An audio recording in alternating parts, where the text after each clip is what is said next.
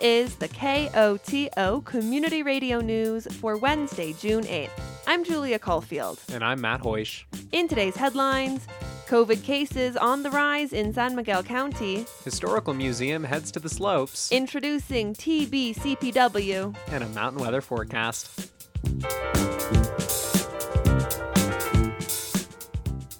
After a month break, COVID updates are back at the San Miguel Board of County Commissioners meeting. Cases really have um, ramped up substantially over the last few weeks um, including our incidence rate here, and then percent positivity has been through the charts. That San Miguel County Public Health Director Grace Franklin speaking before the BOCC on Wednesday. The encouraging piece, even though we're seeing a tremendous increase um, for our population on COVID cases, um, we still haven't seen any notable um, COVID related hospitalizations. Um, and for the most part, a lot of individuals, as soon as they get that um, at-home positive test report um, result, they'll report it to us, or contact tracing has been done on that individual level. And there just seems to be a, a, shift in understanding and personal responsibility there. When it comes to that community shift, Franklin says moving forward, public health plans to continue preaching best practices. We're really looking to go from that top down approach and keep um, the public informed on best practices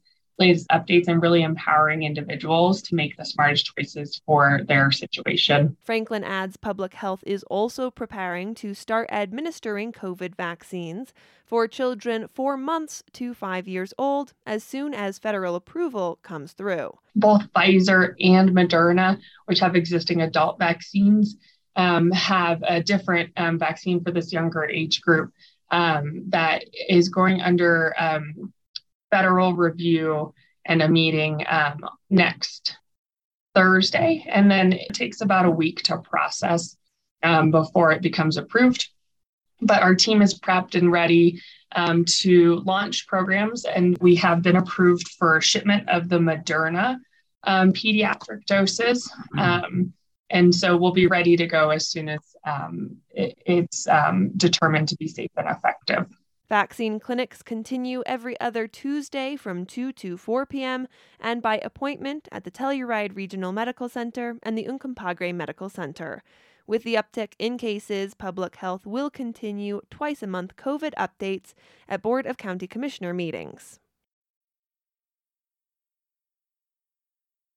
You may know most of the runs at the Telluride Ski Resort are named after old mining claims, but did you know an early idea from developers was instead to name them after card games? So, a lot of the early names we've got Card Shark, One Eyed Jack, Inside Straight.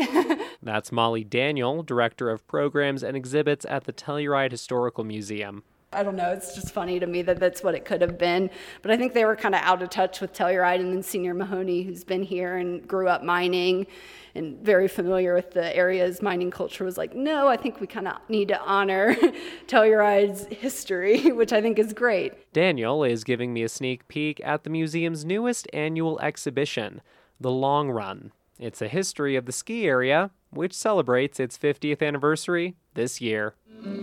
Telluride Company, in never-ending and ongoing consultation with ecologists, Forest Service personnel, and environmentalists, has taken a fantastic town surrounded by great ski terrain, and they built five double chairlifts in just the right place.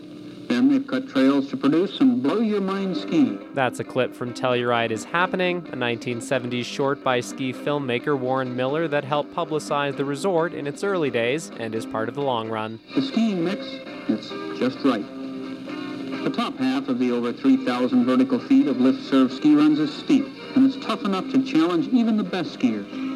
The lower half, that's gentle and rolling. Easy enough for anyone.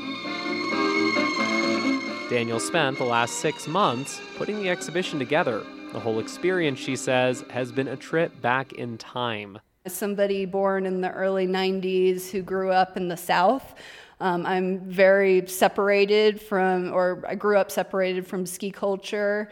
I definitely wasn't alive in the 70s, so it's been, I'm almost nostalgic now for a time that I wasn't alive. The exhibition actually starts a few decades before the 70s when the resort opened, because there was skiing here long before Telski.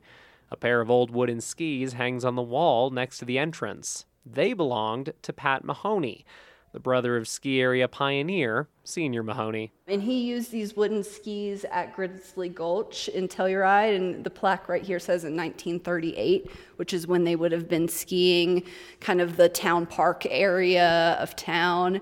And it was very, you know, rustic skiing, ungroomed. They would have these automobile powered rope tows that they would kind of just rig up for uh, temporary purposes so that kids could be pulled up to the top and then hope they make it down in one piece. there was actually an earlier attempt to start a ski resort in the 50s and 60s, but that fell through. Then, a few years later, came Joe Zoline. He was a businessman who lived part time in Aspen and saw the potential for a ski area in the former mining town, then bought land to build it. And I love his quote right here about buying the ski area. He's, he said, I was feeling adventurous and I wanted to do something beautiful and constructive. I think he got a lot of slack from people in town. He was like, oh, there's this rich guy coming in. He wants to capitalize on our beloved town. But I think he had good intentions. I think he really was like, oh, it, this is a beautiful place. I love it. I want to build something great. It took a few years to plan and develop the area, but on December 22, 1972, the Telluride Ski Resort opened. That was after the opening was delayed, ironically, because of too much powder. They couldn't get work trucks and crews to be able to finish lodges and to get everything completed just in time for it to open because there was too much snow, uh, which seems like a good problem to have. The exhibition has several artifacts from those early years, including trail maps and original trail signs for Milk Run and Plunge. And I think they're just neat and bring you back. I think it's Milk Run was a blue run, which is interesting. now it's a black run, of course. There were also other differences in those early years. A lift ticket was only $7.50, but there were also a lot fewer lifts, and none on the town side of the mountain. So if you skied the plunge all the way into town, you would have to take a whole bus ride all the way back to Mountain Village, which it wasn't Mountain Village at the time, it was just the base of the ski area.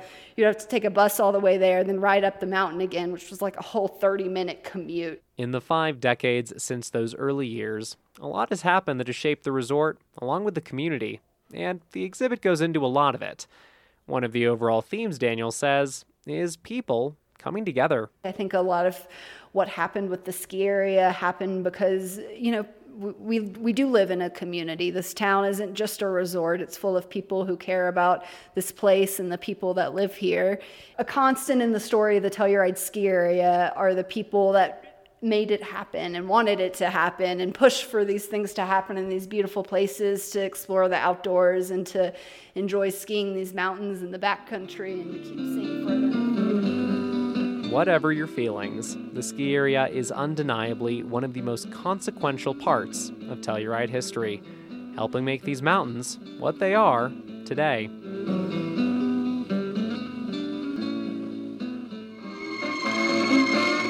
The long run 50 years of the Telluride ski area opens at the Telluride Historical Museum on Thursday, June 9th, with a reception at 5 p.m. It will stay up through the end of the 2022 23 ski season.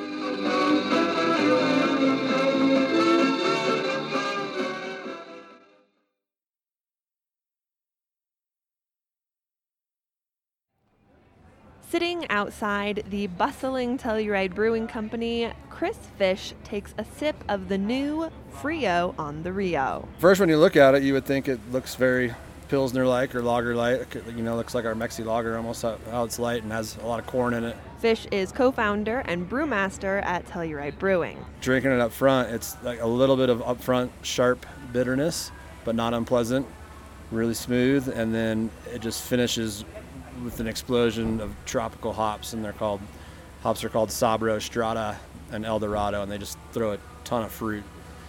And because the beer is so dry, because of the corn, and there's not a lot of extra weight from a lot of sweetness from residual sugars from the barley. It just it drinks super easy. The beer is a cold IPA, which is kind of a funny name because most people, at least Americans, like their beer to be cold. The English are down with some warm beer, but um, so it's kind of funny that it's called cold IPA. But uh, basically, the premise behind it is using a lager yeast to brew an IPA. Um, and then also using adjuncts, whether it be rice or corn, to really dry the beer out and make it crisp and refreshing. And so we use a lot of corn in this beer. It's a collaboration with Colorado Parks and Wildlife called CPW on Tap, celebrating the 125th anniversary of the agency. Bridget Kochel is a public information officer for CPW. We were looking to partner with different people across the state who also have a passion for living life outside and also people who are using Colorado's natural resources to create unique byproducts for people to savor. And so we really thought that this was just a fantastic way to celebrate everything that Colorado loves and that Colorado lifestyle, which is people wanting to get outside, but then also to celebrate craft breweries. Back at the brewery, Fish says TBC wanted to celebrate its favorite part of that Colorado lifestyle. We wanted the theme to be a river focus because, you know, our we love all of us use a lot use and go to a lot of the state parks, but most of us are river people, whether it be fishing, rafting, both. Um, so yeah, we went with a, a, river focus and it being released in the spring with the um, the spring runoff. Thus, Frio on the Rio was born. Fish says it's the perfect beer to take out on the water. I really love hoppy beers, but on those really hot days, I don't want to drink them. You know, when you're especially if you're on the river you go down and get on the Colorado River or something and it's 100 degrees, this is a beer you can drink. So it's kind of like it's really high octane hop juice that works in the summertime.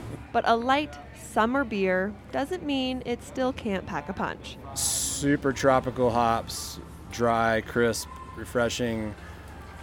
A set, you know, beer weighs in at seven percent, but you wouldn't know it. So really hidden alcohol, which is something we like to do around here. Frio on the Rio is available at the TBC tap rooms and local liquor stores, but not for long. A small batch, Fish says the beer will likely be gone by the end of the month. Colorado Parks and Wildlife will host a libations festival this fall to showcase the 18 CPW on tap collaborations.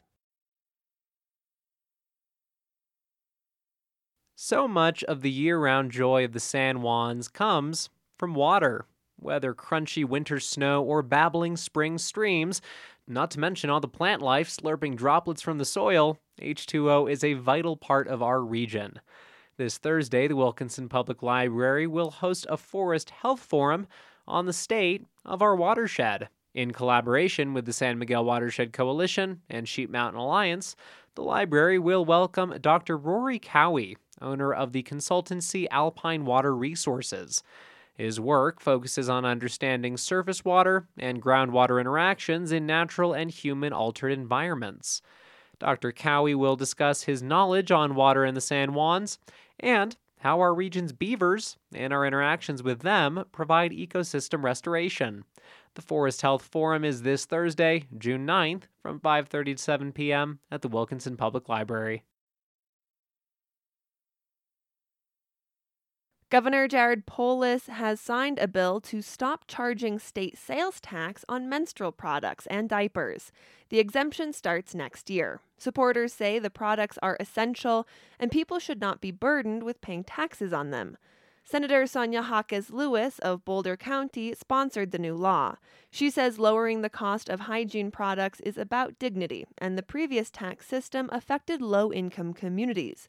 Economists at the state capitol say the exemption should collectively save residents $11 million in taxes next year.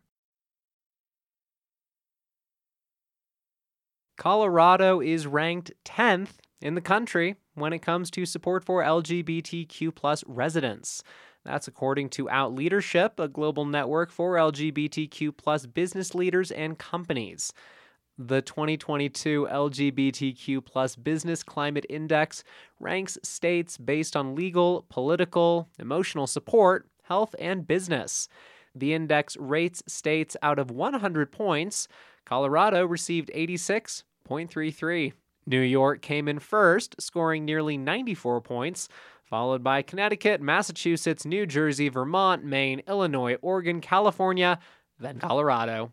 South Carolina ranked last, with just under 34 points out of 100.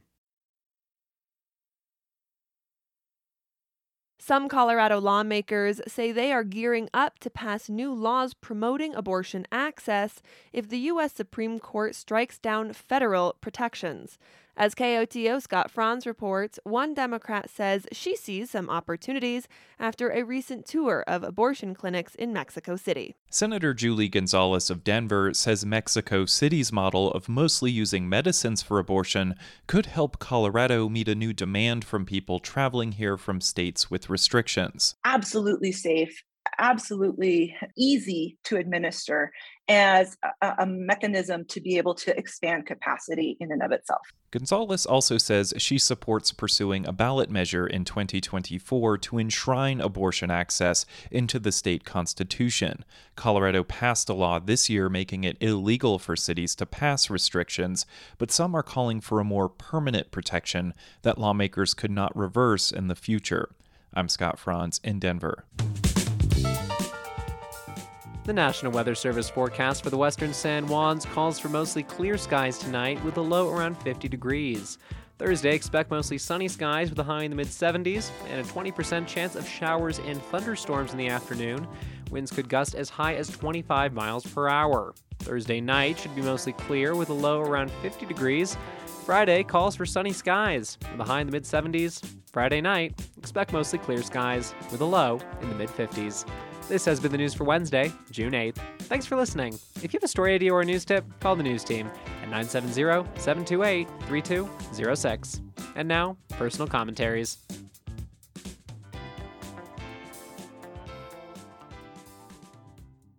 Hi, this is David Nepsky, the Town of Telluride's Public Information Officer, and I'm here to present the finalized Sunnyside Housing Lottery information. The lottery application acceptance period began on May 16th, 2022. Applications will be accepted until noon on June 21st, 2022. The lottery drawing will be held on June 30th, 2022 at noon at Rebekah Hall. Successful applicants will be offered an eligible unit in the order of preferences designated on their application. The Telluride Housing Department will require all adult applicants to demonstrate employment in the R1 school district equaling or exceeding 1,400 hours a year with an average 27 hours worked per week. Applicants must prove they have met this work requirement in the R1 school district area for at least 12 months prior to the drawing date of June 30th, 2022. Applicants that do not meet the above employment qualification but who are over 65 years of age or who have a disability may also be eligible for the lottery. One pet per unit or household shall be allowed in each Sunnyside unit. For more information, please visit the Town of Telluride's website, Sunnyside Housing Project webpage. And now here's Eddie from the Telluride Housing Department with the Spanish version. Thank you, Eddie. El pueblo de Telluride se complace en presentar la información finalizada de la Lotería de Vivienda de Sunnyside. El periodo de aceptación de solicitudes de lotería comenzó el 16 de mayo. Las solicitudes se aceptarán hasta el, mediodía del 21 de junio. El sorteo de la lotería se llevará a cabo el 30 de junio al mediodía en Rebecca Hall. A los solicitantes seleccionados se les ofrecerá una unidad elegible en el orden de preferencias designado en su solicitud. El Departamento de Vivienda de Telluride requerirá que todos los solicitantes adultos demuestren un empleo en el distrito escolar R1 equivalente o superior a 1.400 horas por año, con un promedio de 27 horas trabajadas por semana. Los solicitantes deben demostrar que han cumplido con este requisito de trabajo en el área del distrito escolar R1 durante al menos 12 meses antes de la fecha del sorteo del 30 de junio. Los solicitantes que no cumplan con los requisitos de empleo anteriores, pero que tengan más de 65 años o que tengan una discapacidad, también pueden ser elegibles para la lotería. Se permitirá una mascota por unidad o hogar en cada unidad de Sunnyside. Para obtener más información, visite la página web de Town of Telluride y busca el proyecto de vivienda Sunnyside. Thanks, Eddie. Have you noticed how quickly the snow is melting this year? Are you curious as to how our watershed is impacted by the current drought conditions? And did you know that beavers play a major role in the health of our watershed? Sheep Mountain Alliance, San Miguel Watershed Coalition, and Wilkinson Public Library are excited to present Dr. Rory Cowie, owner of Alpine Water Resources, to discuss water in the San Juans and how beavers influence our ecosystems. Join us this Thursday, June 9th from 5:30 to 7 p.m. at the library for our first Forest Health Forum event, where you'll hear Dr. Cowie speak. For more information, visit sheepmountainalliance.org and click on events. We hope to see you there. You may have noticed the sound of Jehovah's Witnesses knocking on your door missing from your Saturday mornings the last couple of years during the pandemic. During this pause in their door to door work, they reflect on the 20th anniversary of the Supreme Court's 8 to 1 decision in the case of Watchtower versus the Village of Stratton, Ohio on June 17, 2002. The Village of Stratton, Ohio passed an ordinance making it a criminal offense to go from door to door without first obtaining a permit from the mayor. Justice Sandra Day O'Connor had this observation during the case. Well, how about trick or treaters? Do they have to go get a permit? Interesting. Under this ordinance, it looks like it, doesn't it? Your Honor, and they're soliciting too. Josh McDaniel, director of the Religious Freedom Clinic at Harvard University, says this case has a far reaching impact. I mean, this would have affected everything from going door to door to sell Girl Scout cookies to going door to door to advocate for a particular political cause or candidate or campaign. The implications of the decision really would have been very far reaching had the court ruled the other direction. The goal for the witnesses was clear, according to Robert Hendricks, U.S. spokesman for Jehovah's Witnesses. Our motive for initiating the case was clear. We wanted to remove any obstacle that would prevent us from carrying out our scriptural obligation to preach the good news of the kingdom. Professor McDaniel has this conclusion. When the Jehovah's Witnesses go to court, when they vindicate that constitutional right, they're not doing it just for themselves and just for their ability to go door to door and do their ministry. It's a right that now extends to everyone thanks to Jehovah's Witnesses. Opinions broadcast over KOTO are those of the speakers. You are also invited to express your views after the news or on Access each weekday at around 4 p.m. If you would like to comment, please contact a staff person here at KOTO. We encourage you to speak out on important public issues.